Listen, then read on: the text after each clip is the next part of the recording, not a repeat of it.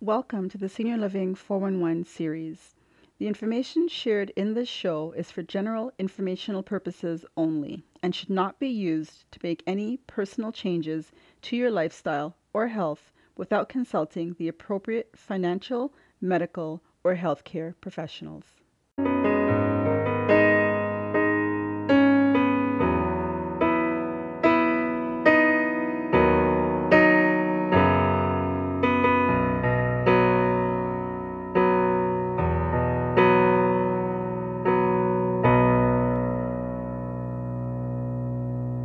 Welcome to the Senior Living 411 series. Tonight's topic is the 411 on financial, sorry, just one quick second here, on financial planning for the what ifs. So November is Fall Prevention Month, and for the month of November, we have been covering a variety of topics relating to fall prevention. We've discussed home health care, stair lifts, home modifications, and so much more. But how do you pay for all of this if the what if happens? My first piece of advice is don't wait until it happens. Indic- integrate elder care into your financial planning or pay the price. People plan for retirement to live how they want to live in their silver years. But have you thought about including elder care in those plans? Most have not. And when reality sets in, people are shocked at the cost. As we near the end of the month, I felt that it was relevant to discuss the 411 on financial planning for the what ifs. Tonight, I have a returning guest with me. He's one of my original guests back in 2018 when I first started this show. His name is Mr. Zamal Whyte. And Zamal, I'd like to welcome you to the show. Say hello Thank to everyone. Yes, hi everybody. How you doing? Hi, uh, Facebook Land. I'm so happy to be here again. Awesome. So Zamal has worked with RBC for the past 23 years in various positions. However, he spent the past 16 years as a financial planner, and two months ago, he made the decision to move to BMO. When he's not managing portfolios, Zamal enjoys spending time with his beautiful wife of 18 years, Sadine, and their amazing daughter, Zoe, who is 10 years old. Zamal is a Christian by faith, and currently he attends Kingdom Covenant Ministries, where he serves on the board of directors, as well as being an associate pastor in the youth and young adult ministries. He also serves on the board of the Reach Out Center for Kids, which is an organization that advocates for children's mental health in Ontario. And he's also a member of the Rotary Club of Mississauga Dixie, where he currently serves as the membership chair.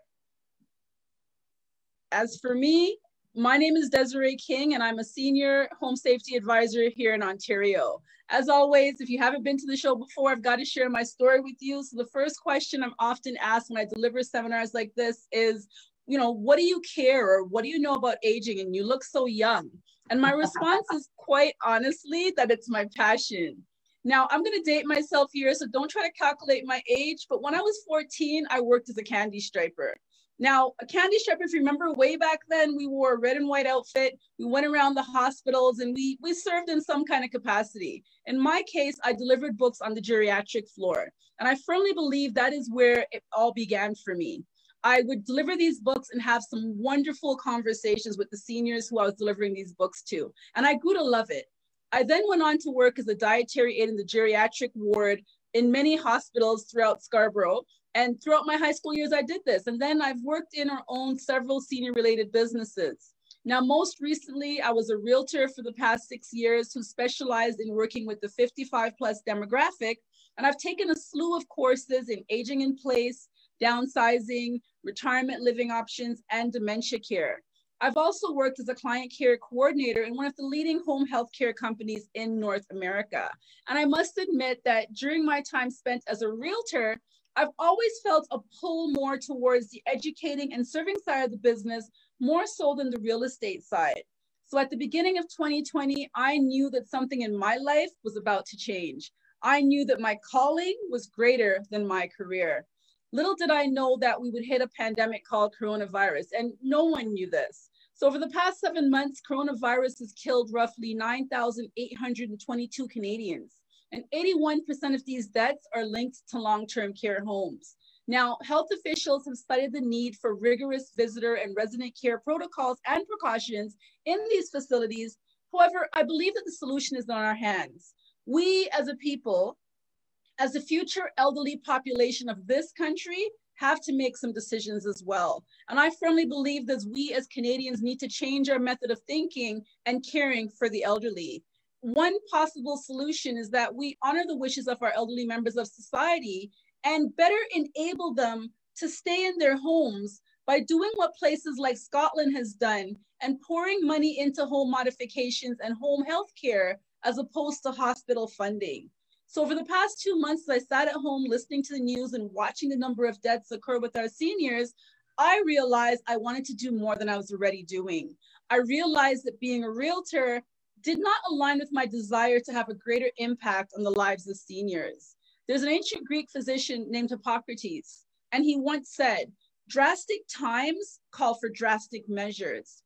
My drastic measure took the form of me officially resigning from real estate and turning my attention to my one thing, which is senior home safety. So while many seniors want to stay at home safely, the fact is their homes are not equipped to do so. And the statistics I'm about to show you will show you just that.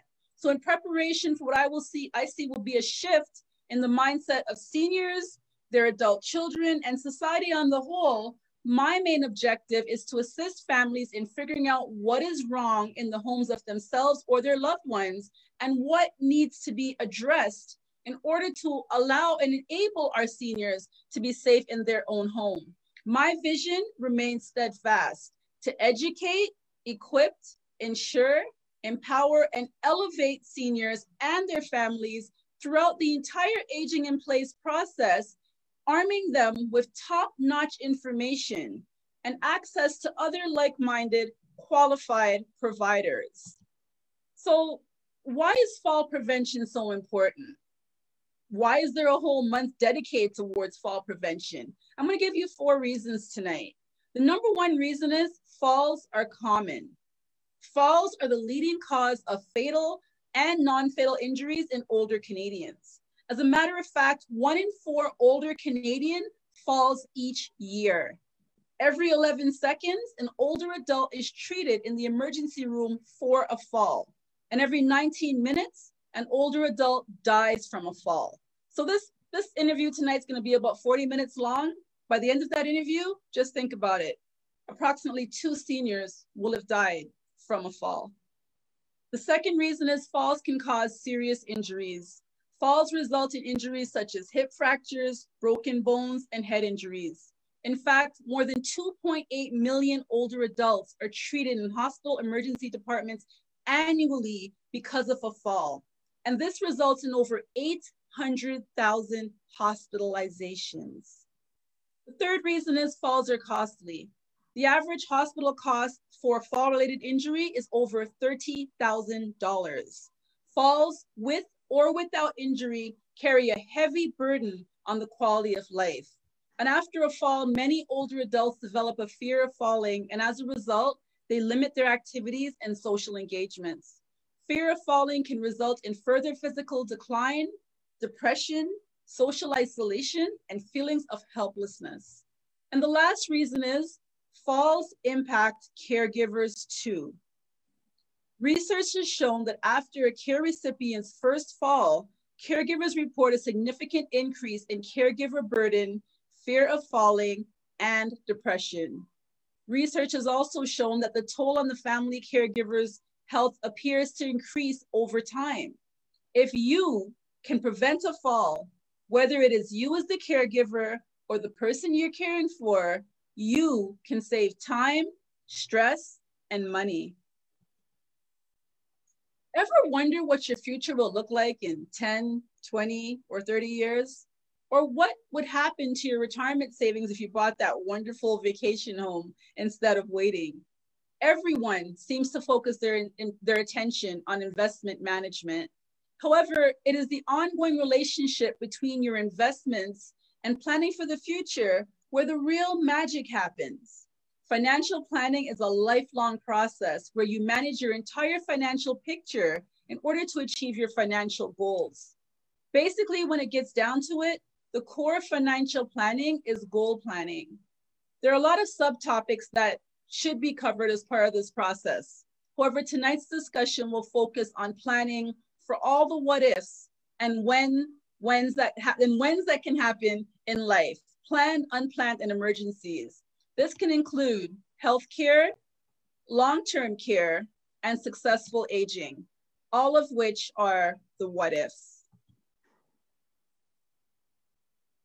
So let's get to the 411 and have a discussion with Zamal right now. I'm going to stop sharing my screen. Let's do it. I hope you enjoyed that introduction. You got an Oh, introduction. wow, that was I was getting excited. I love how you did that. Um, you know, a lot of people think it's um just one or two things, but there's several tenants in financial planning. So I really appreciated that that that that graphic there and the explanation. That was awesome. Great, that's great. So what I want you to share with me before we jump into this is Mhm. tell me how you got into this. How what what was your path that right. led you into your wonderful career? Wow, good question. Thanks, Des. Um, you know what? It was interesting. Um, um, originally from Jamaica. I came here. Actually, my parents still live there. I only came for university. So uh, grandma used to live here. She came up in the in the late 60s. So uh, my brother and myself, we used to visit in the 80s, you know, when we were of age. But it was only really those last two weeks of um, August. Uh, it was really just for the CNE, right? so, you know, those those are the good days, you know. So we used to come up all the time every year. And uh, so when it was time to finish high school in Jamaica, I did both um, um, O and A levels in Jamaica, which are the exams that we take there. Uh, my dad had the, the vision to say if we wanted to go to school, university in Canada, you know, we had that ability. He was going to set that up. So I came to do that. So came, uh, went to went to McMaster University in Hamilton, good school, go Marauders. And uh, you know, and um, when I started my uh, the very next year, you know, I had an opportunity to get a summer job because I was going to do some summer school, and I got a job through Jobs Ontario Youth, you know, one of those youth programs uh, with the R with Royal Bank. It was just a teller position. Uh, so I was very fortunate throughout my entire university, um, you know, career. I actually was able to be a teller, you know, at, at, at a bank close by the, the university there in Westdale, and, and that worked out great for me. And then so when it was time to go back home now, I finished school. Um, Royal Bank offered me a position to be a personal banker. So it wasn't too hard of a decision, you know. You just finished school, you need a job, you know. So I'm going to go home and try and find a job. And I was like, okay, well, I can get a job. If I have a job here and they're offering me, I'll just try this banking thing. So that was way back many moons ago too. You know, don't try and calculate my age. you don't try no calculations here. That's right, no calculations here. But um, so I took the job, you know, just thinking, you know, this this was, you know, just to try it out. And um, yeah, I started as a personal banker. That was great, you know. And once my brother, who was like three years behind me, finished university, you know, we decided to to, to purchase a home together. And uh, when and that's where I sort of started to decide. After about two or three years of uh, personal banking, where you're doing both credit and investing, you decide sort of which one you like better. And I really liked the investment conversation. So you know, so then you start to think, okay, well, what what sort of uh, jobs are best suited in that particular vein, you know? So and that, and then I like I, I came upon financial planning. So I sort of backed into it, if you will. Uh, you know, I became a planner in that 2004 with RBC, and um, and to, you know, as you shared in the introduction, I did that for the last 16 years. So you know, after being with RBC for about, about eight or so years before that. So it was great. You know, like um, financial planning is awesome. You know, really, like I mentioned, it's it's not just you know the sales of you know RSPs and and and, and investment, but it's really a you know a holistic view to, to to helping people reach their goals. And you know, there's so many different life stages, and you know that's why I really love you know you know our our, our, our business relationship with regards to what you do because you know the big part of it right now is our you know retirement is like a career you know Yes. so you work you know 20 30 40 years and now you retire and you know because of technology and medicine people are living 20 30 40 years. So you need to be able to have some money to live and have you know have the wherewithal to to provide for yourself. So so it's becoming more and more important and especially here in canada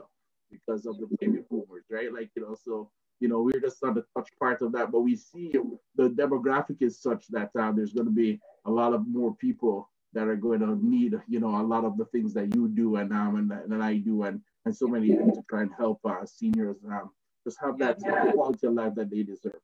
Awesome, awesome. You know, I was reading an article the other day, and statistically, never has there ever been a time in history when the number of seniors outnumber the number of young people. Yeah. So yeah, that's exactly what's happening. That's yeah, that's definitely what's happening here in Canada. And um, you know, it's great that we have you know immigrants coming in and such, but the stats are the stats are such that you're right. Like you know, they you know the baby boomers is really a bigger number than they saw coming. So yeah, so that's that was my sort of inroads into financial planning. I really love the conversations and and um and having the ability to just help people achieve those those goals, right? You know, so you come in, you know, you, you know that there, you know, there's going to come a time where you're going to retire. You're going to need to have the money that you worked hard for now work yeah. for you for your you know for that period of time. So um, that's that's the, that's that's the main reason for why I got involved with it. Exactly. And before we delve into the meat and potatoes, like I like to call it, you've been uh-huh. in this industry for such a long time. Uh, I would actually, would you say this is your calling? Is this your calling? You know, it's interesting. I heard you speak about yours, and I had I smiled in my mind. I was like, you know what, that's that's when you sort of, you know, are able to identify with that, right? You know, when you just feel that comfortable. I really believe that um, a big part of of my calling, if you will, has to do with you know helping people navigate you know the you know the, the the financial planning realm as it relates to you know them achieving goals and even you know and, and and having new goals and seeing how they can afford those. So yes i'd say it's definitely a part of a part of my calling for sure. Okay. And with that being said um what brings you the most joy in the work that you do? Mm, great question. You know the, the the the thing that really gets it for me because you know, again, I think a lot of people are very hesitant when it comes to their finances. It's a very personal thing. You know, you know, it's it's it's really it's really seeing that light at the end of the tunnel. That you know, when people start to, you know, oh yes, no, I understand. You know, like when you're able to sort of meet them where they are, you know, and be able to take them, you know, through through the process and and really have them understand how how now they can use money as a tool because that's what it really is, right? Yeah. And you're able to, you know, you worked hard for it, you amassed X amount but no, you need to know how to use it with some wisdom so you can um, don't let you don't let your money run out before you know before you're ready to leave the earth. So so when I see people along that line and get to it, you know, and you don't have to know the technical terms, but have a great understanding for their personal situation, that that really gives me the most. Right, right, right, definitely. So Zamal, what at what age should someone start? I mean, like for me, you know, we have our doctor, we have our lawyer, we have our dentist. There are things you need in your toolkit as you go along life. I think mm-hmm. everyone needs a, a, therapist as well. Not that anything is necessarily a challenge, but it's good to have somebody that works on your brain as well, whether it be in the church or outside the church. Um, so, what is the average age of your clients, and what age should someone start having a financial planner involved in their life? Right. You know, it's a great question, Des, because I mean, that's the one thing that, you know, nobody really has the control over, right? You know, you know, it's just really when you get it, you get it. So I mean, you know, ideally, you don't want to start, you know, out of the gun, right? You're right. As soon as you start your career, if you're able to have the type of knowledge we're talking about, then you know you really want to embrace it at a certain level. But um, there's no there's no wrong age. It's just that earlier, obviously, is better just from because time waits on nobody, as we know, right? You know, but um, the average age for my clients and you know you know, the clients that I sort of have, you sort of think of people as different stages in life, you know, as it relates to, you know, working. So you, you know, you obviously you're student, you start to work those early years, you get married, you start to have some family years, then you become sort of like, you know, eventually you're going to become what's called a wealth accumulator, where you know, you know, when you start. Like that so oh, yeah, so that you know, I know it's a nice place to be. That demographic normally translates to about, you know, your your early 50s. Early okay. 50s still, still of like your mid 60s. So that's where you really have gotten over the hump, probably in terms of mortgage being smaller than than anything else. I know you can really start to amass some so, so some some savings, you know, as long as you work somewhat. Yeah. It seems to work out well. So so generally what you find for financial planning Des is, you know, and you have obviously the outliers, but that's the general meat right there. That's the sweet spot. So those people right. will have some disposable income and the more sort of funds you have, the more options you can do in terms of trying to trying to get get some goals achieved. Yeah. That reminds me of a quote I saw the other day as well. It said, if you want to make a billion, you have to use lose a million. If you want to make a million, you have to be willing to lose thousands, hundreds of oh, thousands. So yes. it, it's that same thing. You have to have money to start really making more impact. The more money you have, the more impact you can make, is what you're saying. Absolutely. And I mean, and, and, and obviously, the more time you have to make, the more money you need. So, you know, it really is a, a domino effect, right? So if you can get started right early going at 25, then you know, by all means. But uh, you know, certainly, you know, once you sort of catch on that you need to do something, because that's the first thing is that personal decision, and then um and get that and get that coach, yep. uh, and, and and then off to the races. Okay. So on the flip side, is it ever too late to start planning?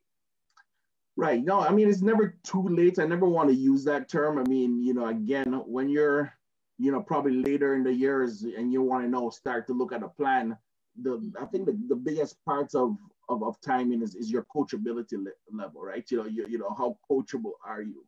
You know, because at the end of the day, like that's going to be the key. Like, you know, if you're able to take some good, you know, wisdom, you know, and some some instructions, then you could still, you know, more than likely achieve some, if not all of your your goals, depending on what situation you're coming with at the coachability time. Because normally it's because of, you know, that, that thing, you know, that little word that we call pride. You know, sometimes you just you know, you might think that you've passed the time, so you're just going to go ahead and do it yourself. And, you know, nobody says it can't work that way, you know, but when we look at the figures, you know, when you work with a, a professional, it seems like you, you get there faster.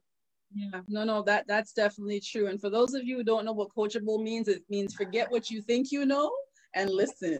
Be willing to take direction. Think about a player on a team. Yes, coach is there to guide you. So, if what about self-employed people? They don't mm. have that employee pension plan or whatever it's called. I'm not quite sure because I'm self-employed yeah, pension well. is the word. That's most times or some sort of a group benefit plan, right? You know, yeah. yeah. so isn't it more? It's more challenging for people like me who are self-employed. What did what type of advice do you give to someone like this? Because it's hard enough trying to figure out how much taxes to put aside each year and yeah. all the other things that come up. You don't have benefits. You got to right. pay for that if you're if you're in a two self-employed income or a single income. So what advice do you have for self-employed people generally? Speaking? Yeah, you know, good question. It's it's it's tough. I won't lie that you know certainly it's a it's a tougher road, but uh, but you know certainly through the that mechanism of being self-employed is going to give you some some some options on uh, on how to receive some funds back from the government too. So it's really the the the, the one thing is again it's coachability. Like you know if you're willing to do what it takes, you know if you're you know and, and sometimes you know, when you get to that self-employed person, you really need to again talk to someone that's probably not just building the business mm-hmm. you know, or has some experiential knowledge of some other streams of income coming in elsewhere so we can actually work with those those streams to, to, to build on them. So um but but a self-employed role is a little more you know trickier to navigate but certainly you know you know yeah. there as well. Yeah, yeah. No no definitely and you said um you mentioned the word tough. It can be tough. And definitely i guess you're really making yourself vulnerable when you're discussing your finances openly with someone who starts off being a stranger because you're here for a lifeline. You're here for the journey with the person. Mm-hmm, so with mm-hmm. that being said you know life can be tough and especially during this pandemic people are living check to check What's your advice to them? Do they get a side hustle? You know, find more ways to make money. Right. It's it's rough right now. It it's, really is. So so it what? Really is.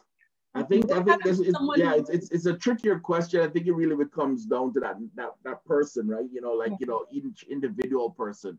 I mean, you have to be. I think I think you have to be open to think out of the box, if you will. Like you know, because of these situations, it's not going to be a cookie cutter answer you know you know so certainly being open to those things but but it's also a mindset change too right? Like you really mm-hmm. have to to to, to have a mindset where you know you know when you know i heard this quote one time too where you know when when when challenges or crises come around you know you know you you, you can either you know see it as what it is or if your mind's such a way you can see it as an opportunity right? And um and that's that's what it's going to probably take you know, to you know, opportunity in terms of opportunities can come as a result of the of the crisis, right? Yep. Yep. As opposed to one thing. So it's really being open to to to those things, and then and then really being able to keen on them as well too. So not so much looking at what you're dealing with right in front of you, but you know what are the things that probably could happen out of it. Look really, past yeah. your look past your current circumstance. Absolutely, that out of the box thinking for sure. Mm-hmm. As Beyonce says, when make lemonade. like Let you lemons, yeah. make some lemonade. Yeah, there you go. Put up a stand, right? Yeah, that's for sure. so okay, you know what? I'm gonna share my screen again yeah, right now. Sure. Uh really we have quickly. this business case, right? We have this business case to examine. So just give me one quick second here. I want to make sure I can still see you as well. You're okay, somewhere hidden on my screen here. All right. So when we were going through this, you know, we thought it would be a good idea to have a case scenario with some numbers to bring the discussion to life. Yes. Part of financial planning for the what ifs is to know exactly how much the what ifs cost. Uh, statistics show that nearly 90% of people over the age of 65 want to stay in their home for as long as possible. And 80% believe their current residence is where they will always live. For this reason, we decided to narrow down this topic to aging in place.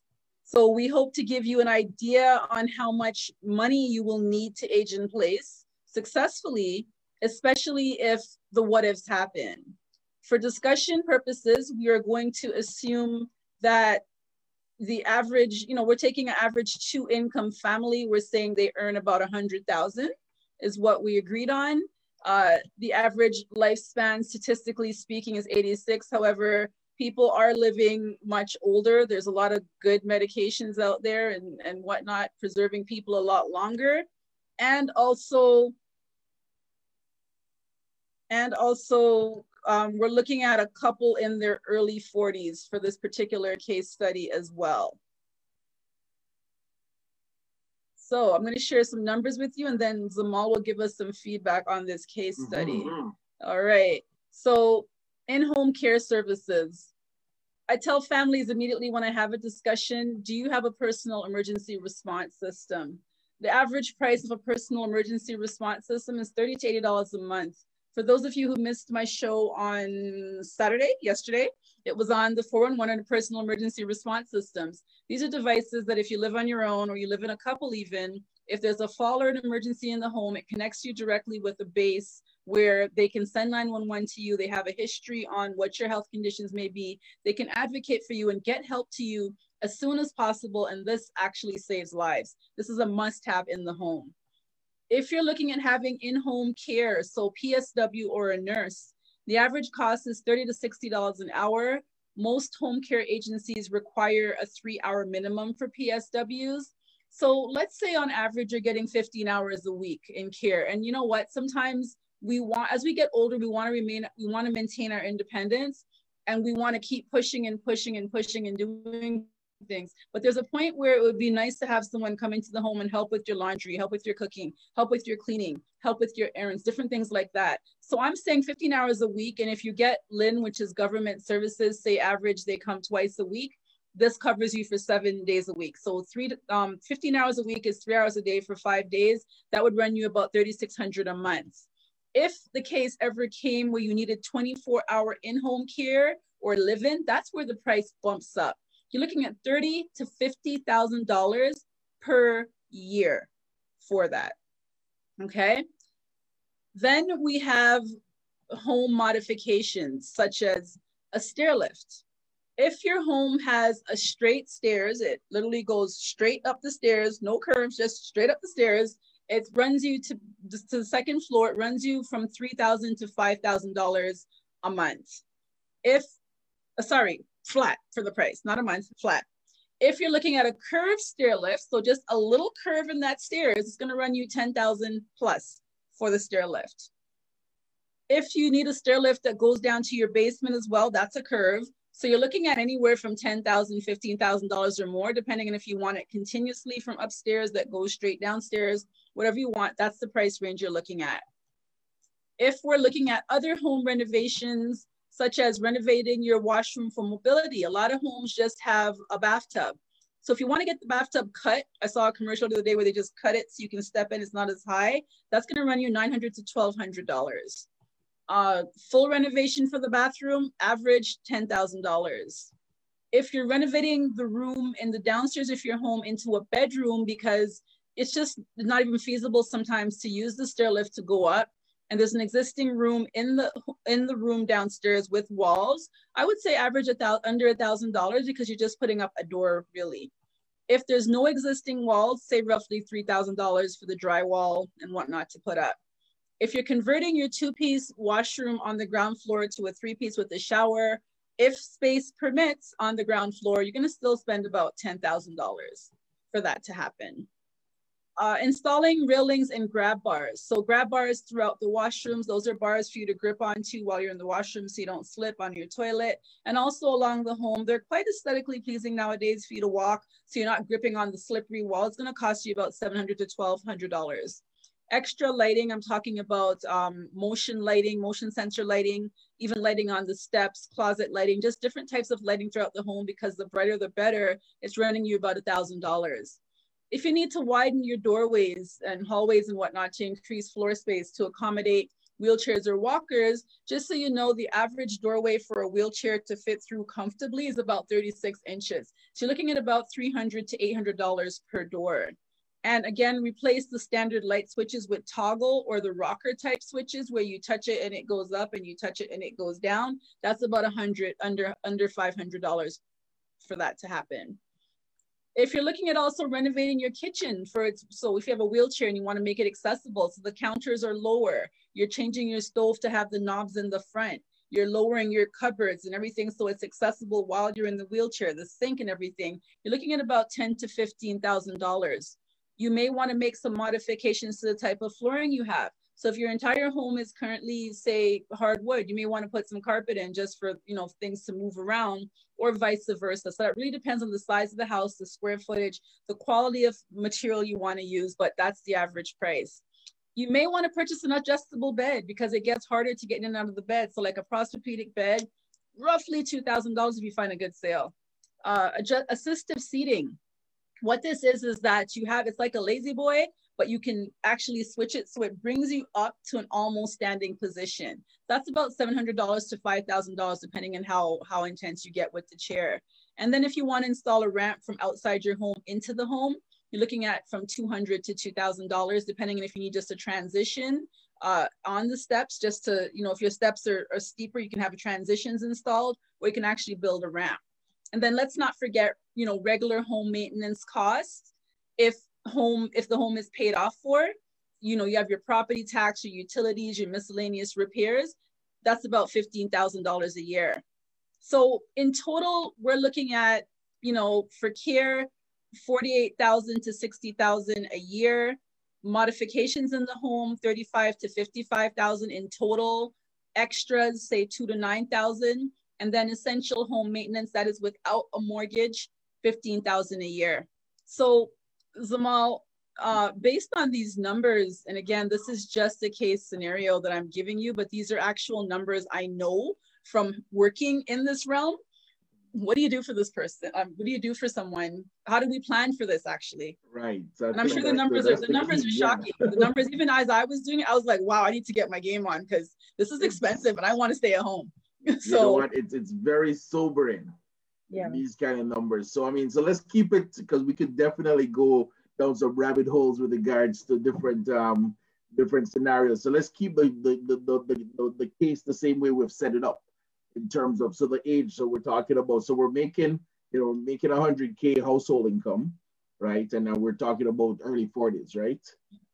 So some of the things that we want to be doing now is just really you know really having a, a strategic but intentional savings plans right mm-hmm. across the board.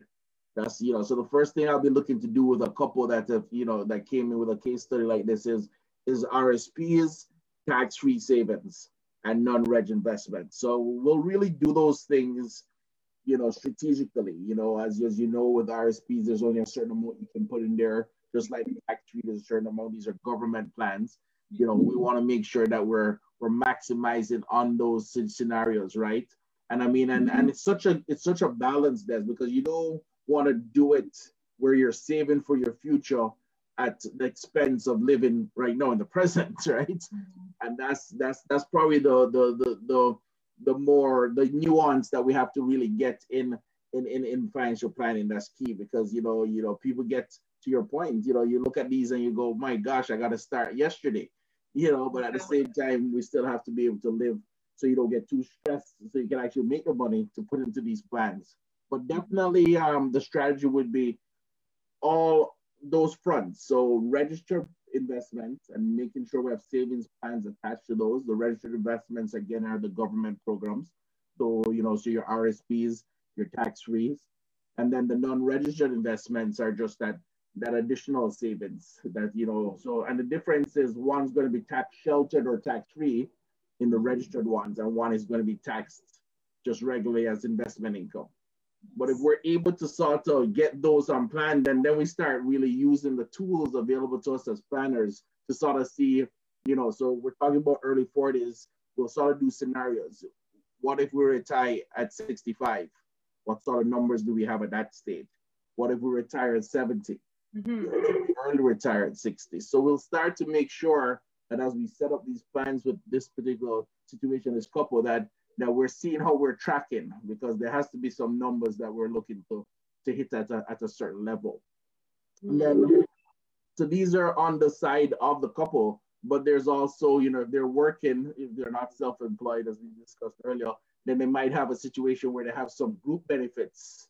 You know, you know, I mean, I know pensions are few and far between nowadays, but if they have a, if they're working for a company that happen to have one, then that's also going to help you know, and then um, at the end of the day, too, we'll be able to add in at the very last part the CPP and old age security. I don't expect that to, if any of these things, but certainly we want to make sure that we we put all all streams that come on online when it's an actual time for retirement. So, so the good thing is that we have about 20, you know, or so years minimum for this this particular business case. You know, you know, again, we want the coachability and the mindset to say that, you know what, there's there's some things that need to get started and um, the quicker the better. So that's the type of conversation we'd have. You know, first the first conversation is really where's ground zero? Where are we right now? Did we start any of these things yet? First of all, and then sort of say, okay, well, you know, notwithstanding what we want to start, is there any sort of um, debt obligations right now from the income coming in? So it's a you know, it, it's like how do you eat an elephant? Like it's huge, you know, but we just we just we just chop away. We just have one morsel at a time. Because if you sort of you you start with the end in mind and then you just work your way back. But it's it's definitely something that once you take the emotional part out of it, you know, we can get them on track and then we can get started and uh, and see how and see how it goes. Right, right. So, you know, you're in your 60s or 70s you probably haven't listened to my show and you've fallen. You need to do some modifications because that's affected you. You need to have a stair lift and these different things. Is that where something like a reverse mortgage would kick in for these modifications? Mm. I know that's a word that a lot of people are hesitant. There's yes. a commercial with some famous guy right now talking about looking at him like, I know you're rich. I don't know what you're talking about. But anyways, that's another conversation. Um, yeah, we'll do another show on that one yeah. yeah. yeah no i think you know what you touch a good point and i, I mean it's it's the 800 pound gorilla in the room we should talk about it because the fact is like this is a i don't want to say it's the ideal case but the age group here that we just talked to this business case is probably you know not where you your clients are. So let's really address that you know and and, and just give some thoughts there. And again these are the thoughts you know like you know certainly consult with you know your your financial consultant or whoever you're talking to and you know and get and get confirmation or get affirmation before you do anything. But you know, when it comes to when it comes to that, when you're at that stage now, so you know, might be in what I call retirement transition. So you know, maybe you're not fully retired, but you know it's very close, further, you're closer to retirement than than the beginning, right? Like you know, we're talking three to five years out, maybe if not already. You know, it, the the options, you know, for for for more savings is not as great as it was before. That's, yeah. that's just the truth. Mm-hmm. Now that being said, you might have some assets now that um, that one could monetize, and that's you know you know I'm just going to touch on it a little bit with regards to the reverse mortgage since you brought it up. So it's a way to use your home, access equity in your home without having a, a monthly payment. And you know, and you know, there's there's there's some it's a niche product. The first thing I started to say, meaning that you know it's definitely something that's on the table that one can consider, but it's not the first, second, or third option in my in my opinion. You know, really, just because there's just some things there that you have to be so fiscally responsible when you look at that particular option. You know, just to make sure that you you you, you use it like a full tool that it is, because if not, it can it can really um it can turn on you if you will, like and, and you find yourself in a deeper situation. But um, yeah, no, the the the people who are closer to the retirement are going to have to have a scenario now where we look at you know monetizing and seeing where lump sums could come from. So whether it's from equity, you know, obviously the reverse mortgage is enticing because then how does a senior get a mortgage even if they're refinancing their own home right? That's the challenge right? So that's yeah. you know because you have to be able to, to, to pay for it although you're going to take out a lump sum out of your home and tell them that that's going to turn to cash like the banks. They don't really see the way you're seeing it yeah. you know? So that's that's the challenge. But um yeah it, it does become tricky does and um you know we really have to look at everything at that time and see where all the, the income streams are and then see what if any a gap is there for what you're doing but the retrofitting of the home is something that um is, you know, I know that the near and dear for people, especially people who've been in their homes for a long time, you know, talking 20, 30, 40 years, you know, like it's, you know, there's a lot of emotional, you know, emotional um, strings attached there. So the longer they can stay in their home, I think it's it's also a part of that that mindset and that, you know, having that peace of mind going into retirement too. So so so all these things matter. It's, it's yeah you know i'm sure like you i've seen the best case and the worst case scenarios yes. i've gone into homes with uh, i remember one lady her husband's like 90 something and she was in her 80s mm. and i mean it was a picture perfect home for aging in place everything was done and they mm. were comfortable and they looked at me and said we're not going anywhere right. and i can understand that i've been in homes where someone has recently fallen. And mm-hmm. something as simple as the front step was all busted up and cracked up and i'm saying to the son you need to fix that. Yeah. But it's probably still not done. So i think another important thing when we talk about financial planning is that your parents and i'm talking to the younger adult children your parents have worked all their lives to help you get where you are and for them to live comfortably in their older age so it's to enable them. A lot of times, either the parents are worrying about what they're leaving, what their legacy is, their will that they're leaving to you, or you have the, the children, unfortunately, who are selfish and worrying about what they're getting left. And you really have to remove the selfish part and enable them to live the best life possible with dignity, you know, because they worked to get to this place. So it's it's being able to enable them. If they're worrying about, oh well, no, no, this is for you when I'm gone. No, no, no. you need to take care of yourself. Release them from that feeling, right? Yeah, yeah, yeah. Yeah, mm-hmm. yeah because that is something that I definitely see trending. So yeah, it's, it's such an it's such a deep conversation. Like I say, I can think of so many, like I said, best case and worst case. And even in conversations with so many seniors, I ask them, what advice do you have? And they say to me, don't get old. And I'm like, okay, well, that I can't do. what else do you have?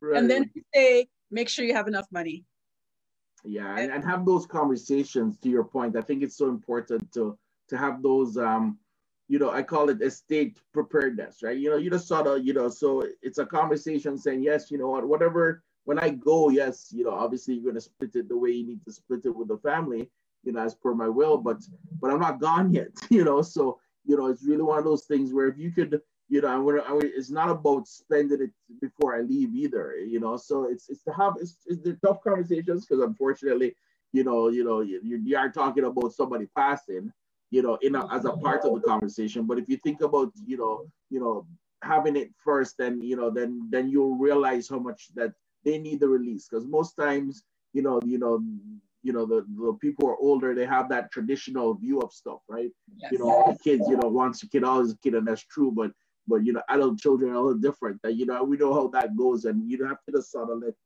let those let your parents know. And it's a two way conversation. Listen, you know, mom, dad, you guys, you know, be comfortable. now. don't worry about me and my brother John, right? Like, you know, we're gonna. Yeah.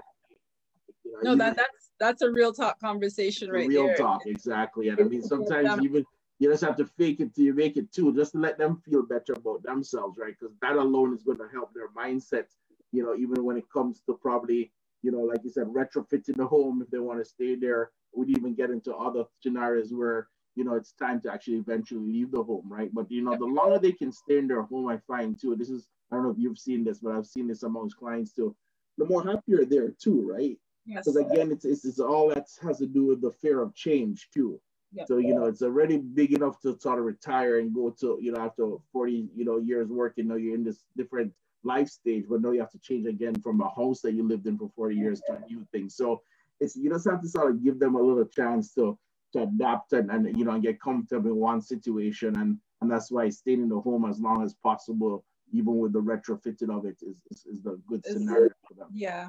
I mean, my mind has my mindset. It's one thing that caused me to transition in, into home modifications and home safety. A lot has opened my eyes during this pandemic. And the reality of being in a shared space with so many people and caregivers coming in and out. That, that's where the most deaths are occurring. It's a fact. I'm speaking facts here, it's and it's changed. Right. It's changed my mindset so much which is why I'm fully advocating for the government to, you know, forget about pouring money into healthcare and building more homes. People have homes. There's not enough. Yes. There's, most people cannot afford to go into a retirement residence proper because that's going to cost about five, six grand or more a month. Mm-hmm. They cannot. So, you know, let's look at home modifications. Let's look at bringing home care home. And let's look at bringing them the things they need within their own home, enabling them to have the exercise programs, whatever it is they need, let's enable them to, because really we can't keep up with the growth. And we're just at the tip of that. Yes. when the baby boomers really start to, it, we're just at the tip and look at the problem we're having. Can you imagine if this happened 10, 15 years from now when we have more older people?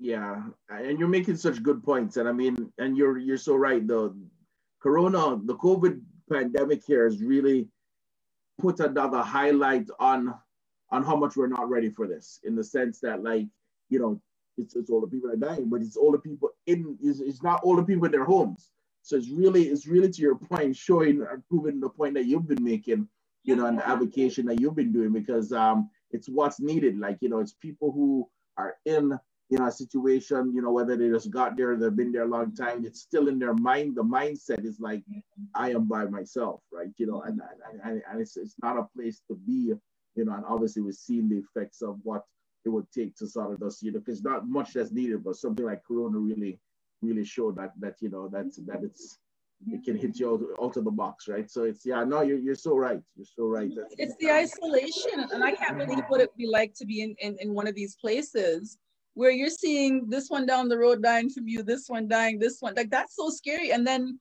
you know, once there's a breakout, I know personally everyone's getting tested. That's not a comfortable test. So they all have to keep going through this. They can't see their family. They can't, you know, have all their comforts. It's very frightening.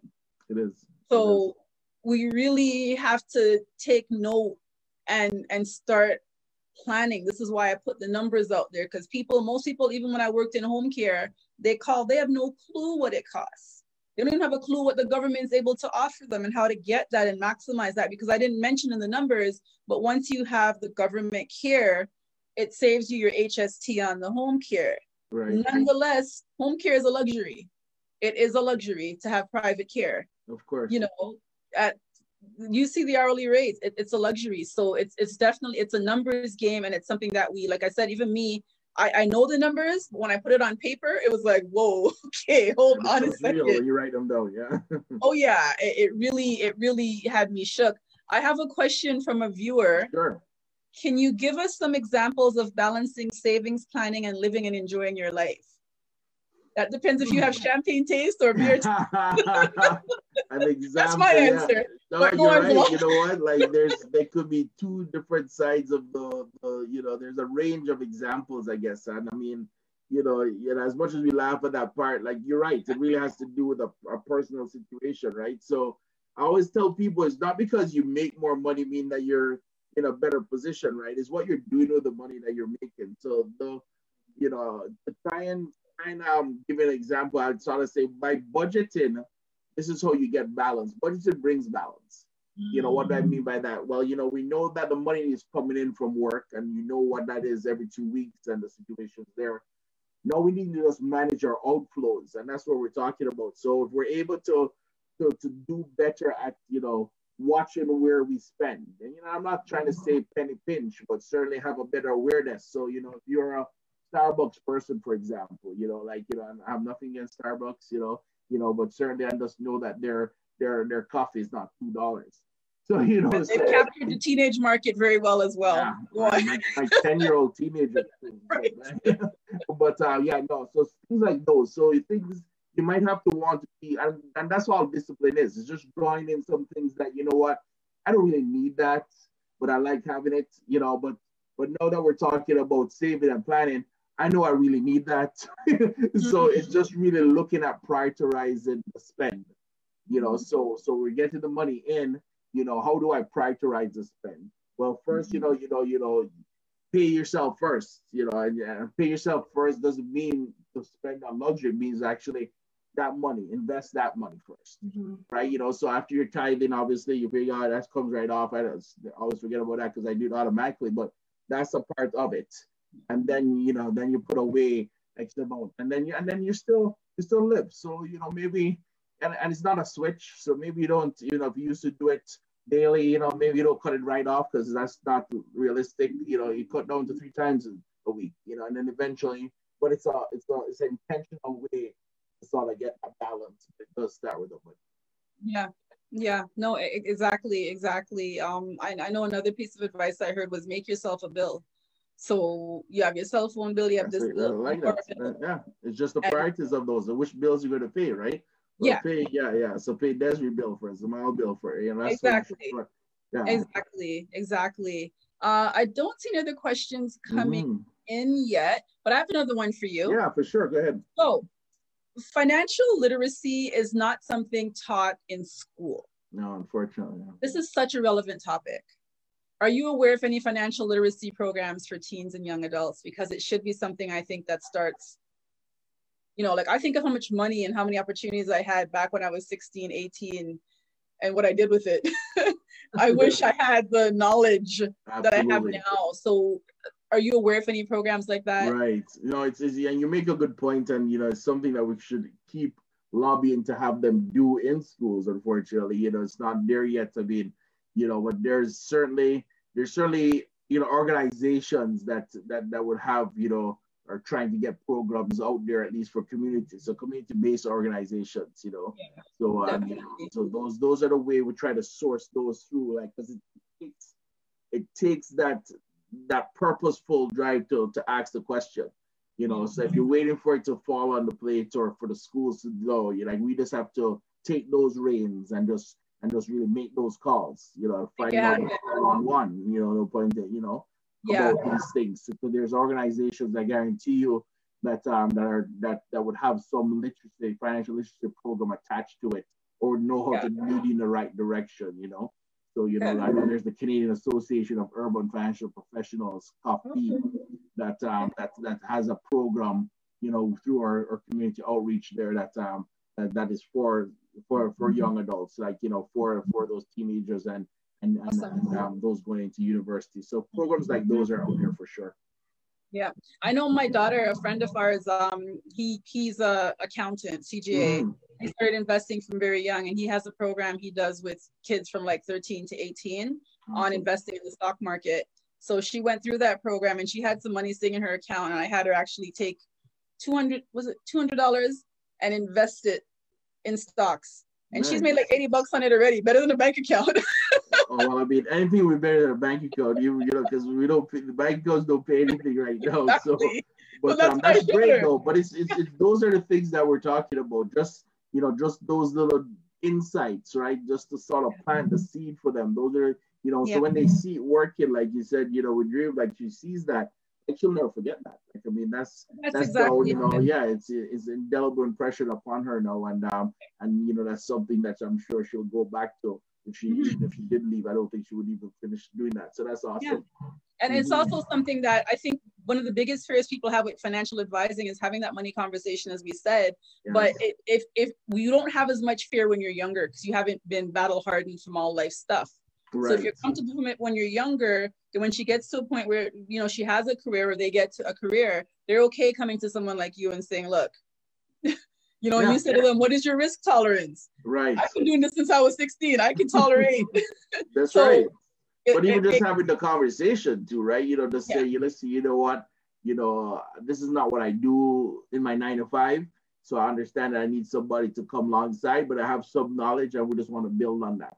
You know, exactly. and that's what we really want to start is to have that generation, you know, start doing that from now. So when they become seniors, you know, they're, you know, yeah. then not trying to put you out of a job, that's, you know, still a far way away, but, but, but certainly, you know, the generation behind us should be, should be greater seniors as a result of the things that we're doing now. Exactly. I have another question coming mm-hmm. in. Do you know of any automatic processes to save that work really well? Automatic. So I mean, in general, what you what you want to do is set it set up your savings plans to to probably coordinate with when you actually get your your inflows. So you know, most people get get a direct deposit for work, for example. I'm assuming this is what we're talking about. So you know what what you want to do is you know before that money starts to get split up to the different bills and whatnot. You know, so if you could set up an automatic savings plan at the same time that your automatically deposit went in, then that's how you know exactly. I like to call it forced savings, right? So you know, without you thinking about how much am I going to put away in my, you know, my, you know, my Zamal bill or my Des bill this month or this yeah. two week period, you already did it automatically. So it, you know, at the end of the day, you know, on the other side of where it's getting invested is, is, is the second priority. The first one is to actually get the money into an investment, right? So that's yeah. so, and then there's different, you know, values that or advantages of doing that. You know, dollar cost averaging is the biggest part where, you know, if you're buying a mutual fund, for example, in this forced savings or continuous savings plan, you know, okay. if you're having that going to something that every day the price is different. So sometimes you get more units, sometimes you get less for your 25 or $50 or whatever we're saving. But over a long period of time, you'll always get what's called the lowest average cost because you're doing okay. it. So, so right. some advantages of um, of doing the automatic savings or continuous savings. Awesome, awesome, awesome. Next question for you. We're almost wrapping wow. it up. Soon. Awesome. What do you want your legacy to be? What do I want your like? What do you want your legacy? Wow. That's a loaded question. Oprah, I mean, Oprah Winfrey once said, "Your legacy is based on how many lives you touch." Right, right. You're a lot of lives. What do you want your legacy to be? Powerful. I think I started to say it a little bit towards the end before we answer that last question. I think I, I definitely know that a part of the legacy is to is to get you know another generation, the generation behind us. I really believe that the generation behind us would be you know so much more enabled to, to approach these things like getting older, how to, you know, how to finance or how to how to how to facilitate the things that you need to do in those things by what we're doing for them right now. So part of my legacy is, you know, I'm, I'm a big advocate for for those things, for for for sharing information, for financial literacy, as, as you spoke about as well. Because you know, you know, I'm also the belief that you know, if somebody had told me way back when you know, would have been so much further ahead right now, right? So, so my legacy is just really, you know, you know, being able to to, to impact as many as I could, you know, with information, you know, experiential knowledge that I've gained over these, you know, 22 plus years in banking, so they can be a better, a better generation and, and be better contributors to the community. You meant to that. You meant to that do you we have a top fan named antoinette duncan saying give a shout out to her because she is a top fan so she gets that. Hello. Do you have any closing nuggets for us that we can take away from this? We've said so much mm-hmm. but how do we really key takeaway eh? like, yeah. Yeah. You know what? It's it's it's it has been a lot you know. The, the biggest thing is you know not to feel overwhelmed by the whole thing, but just really just start wherever you can start. Again, you know, it's really, you know, how do you how do you, you know, complete a race? You just have to put one foot in front of the other. So, mm-hmm. you know, the first step is always the hardest. You know, mm-hmm. and so so I encourage everyone to to to to make the first step. So what is that first step? It could be different things for different people, you know, but if it's you've never started to save yet, then the first step is to step towards saving, you know, like get into a position where you're going to actually you know, put yourself as a priority and start to put some stuff away for you. Yep. Right. And, and then sometimes it takes from, you know, things that are probably not, you know, not, not as lasting or very temporary that you're doing right now. And sometimes you have to rejig that money around, but know that it's, you know, it's for a greater cause. So, you know, they say, you know, when you're working out, one of the things they say is, you know, short-term pain for the long-term gain. Mm. You know, so so it's really just mindsets. You know, like so so so so t- the takeaway is just to really try and get into a mindset where you know you're no longer just a hundred percent you know consumer, but now you're going to try and be you know somebody that's going to have the ability to be an investor, and for that you're going to need to have that that that that that egg that that that start that seed if you will. So you know just just get started, and you know if you're already started, continue to at least every year. Now that we're coming up to the end of the year, increase it every year. Try and just make that push. That's how you make a muscle grow. You gotta have it tear. You gotta stretch. So you know, doing twenty five dollars for the last two years, three years, then let's get it to another figure. Look at your budget. You know, be be real. Be you know be you know be be authentic with yourself as you're looking at. You know what? I don't actually have to spend on here. I can actually increase this from 25 to 50 it's going to be better in the end. Uh, you know, so that's that's the greatest thing. Just know it's hard to see you know, around the corner. But I but I've spoken to many people who have been around the corner, and you know, they are saying, you know, in retrospect, I should have done X, Y, Z. So that's that's that's what I'd say. Yeah, and definitely, I I think COVID has shown us what we need and we don't need.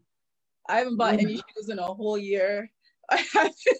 There's so many things I have not here. done. You're still you're still breathing, right? That's you're right. right and you don't have that it, tick anymore. Like you, you don't. yeah, no, but honestly, it has forced us into a mode.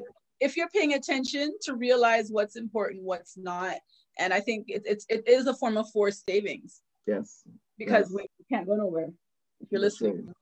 So definitely. Zamal, I want to thank you so much for being on the show. My Please pleasure. stay on the line with us. I do want to just share some final awesome. closing sure closing words here. So I cannot begin to stress how much helping yourself, a spouse, or an aging parent to avoid falls goes a long way towards preserving health and independence, which is why you need to exercise daily. You need to have your eyes checked yearly. You need to monitor your diet daily. You need to monitor your medications anytime there's a change, even if it's non prescription. You need to have your home inspected for safety hazards yearly. Life has no guarantees. However, we all have the power within us and the knowledge, which is all around you, to do better. There's a saying you don't know what you don't know until you know. You now know what you need to do to preserve your health as best as you can.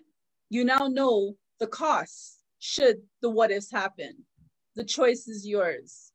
I will highlight that the information shared in this show is for general information purposes only and should not be used to make any personal changes to your lifestyle or health without consulting with the appropriate financial, medical, or healthcare professionals.